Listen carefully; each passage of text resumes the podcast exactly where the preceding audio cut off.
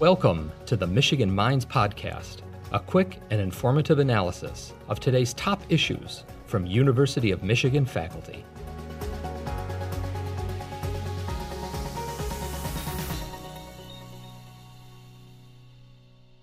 My name is Alec Gallimore. I'm the Robert J. Vlasic Dean of the College of Engineering at the University of Michigan. I've been a faculty member here now for a few years, let's say. And I love the fact of the students coming back. I think it's one of the most exciting times of the year. And I'm looking forward to having more of our students come back. Many of our students are here and have been here. And so I think it's very exciting. But it's going to be a very different year. I think it's going to be an exciting year in a number of ways. It's going to be an air, a time when the students have to be more intentional about how we interact with, with each other. Clearly, we're going to be doing uh, things that we haven't done before. Things like everyone's got to wear masks. When people are around, when I'm walking around the building, I have my mask on. Uh, socially distancing is critically important. That's something we practice as well. Frequent hand washing, really limiting the number of people who gather in, in one space is critically important. But all this to say that it's really important that we each understand that we have a personal responsibility. Uh, we have a responsibility not only to take care of ourselves, but to take care of each other. And so I think it's going to be critically important. If we do those things, or should I say, when we do those things, I think we're going to find that we're going to have a wonderfully enriching experience from the research elements, having our students and our postdocs come back and do research, to having our undergraduates and our graduate students in the classrooms, in the labs, in the dance studios, etc., coming back and doing things we do, which is provide world class education the College of Engineering has done quite a bit of investment in terms of making sure that any mode or modality of education we provide is first class. Um, mean, for a long, long time, uh, we've been doing, a, I think, an exemplary job in terms of the residential learning experience through investment of our own Center for Research and Learning and Teaching, to our recent launch of Immersed, which is a way of experiential learning on campus. But we've also, over the course of the last few years, through the formation of our Nexus online and remote learning office, really doubled down in our ability to teach remote and online in a way we've never done before.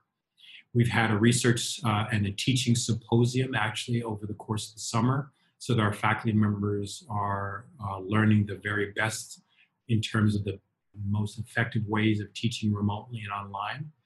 We've invested in the formation of nine high performance recording studios. And what we're finding is our faculty members are looking at the difference in what online provides versus residential provides and allows us to do things we've never done before. So, for instance, this notion of recording our lectures ahead of time, uh, so you can have asynchronous remote learning, but using in class sessions to do things like having flipped classrooms, discussion sessions, etc. We're also using virtual reality and augmented reality in a way we haven't done before, in part to de-densify our laboratory courses. And so, in many cases, what we're having is we're having remote students take labs by actually having a virtual reality experience as well. So, this allows us to try new things, and it's not things that are just going to be used while this pandemic um, sort of rages, but things that are going to actually put us in a position of advantage going forward. It's sort of a, a, way of changing the way we do education going forward. So, for the coming year, to be clear, all of our large sections and classes, those are defined at larger than 49, will be taught remotely or taught online our smaller sections where there's available space, giving the need for social distancing, that might be something like 15 or less. Those will be in person, residential, if you will.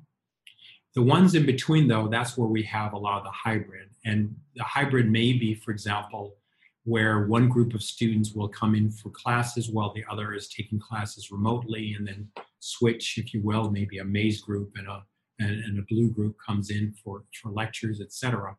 But it's really by using this, this notion of remote, hybrid, and um, in person allows us to do things very differently than we've done before.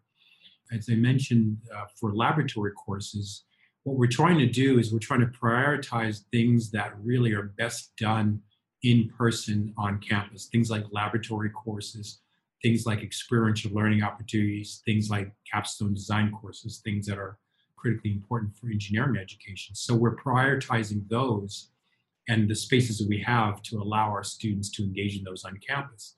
Of course, we have to dedensify and things of that nature, which is why we're bringing in things like, for example, instead of having three of our learners engage in a laboratory experiment at once with a GSI, we may only have one person with the GSI, but we may actually have webcams bring in others so that the other uh, people remotely can engage in the experiment. Again, we're using modeling and simulation to a larger degree than we have in the past. Uh, we're sending kits home, for example, for those students who can't come to campus for a variety of reasons to make sure that they can do their experiments.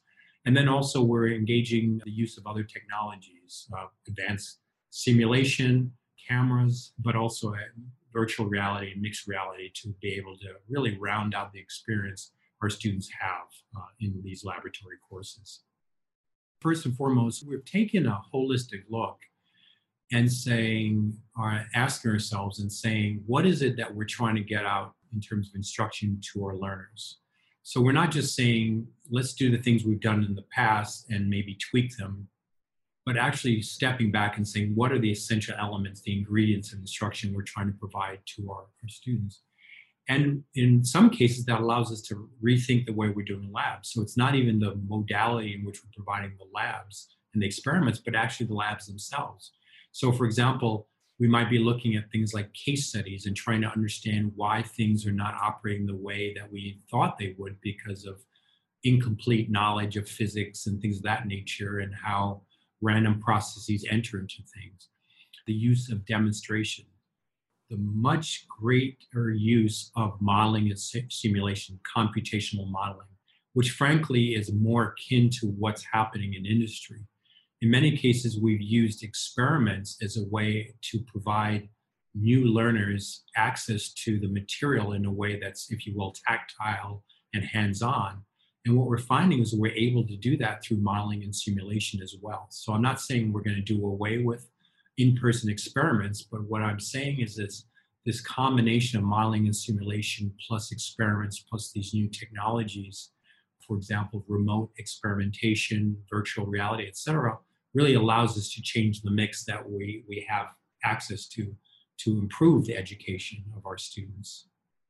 We've had hundreds and hundreds of our faculty members and staff members working right now as we speak, actually making sure that anything from where do students go between classes so that they can uh, find a place to perch that's safe to how do we make sure our classroom uh, experiences are safe but also one where our learners can really get the most out of the instruction. So i can't uh, stress enough how really thrilled i am by the work that our community is doing really to provide the very best educational opportunities for all of our learners uh, when we start up again this fall. Thank you for listening to the Michigan Minds Podcast, a production of the University of Michigan. Join the conversation on social media with hashtag UMichImpact.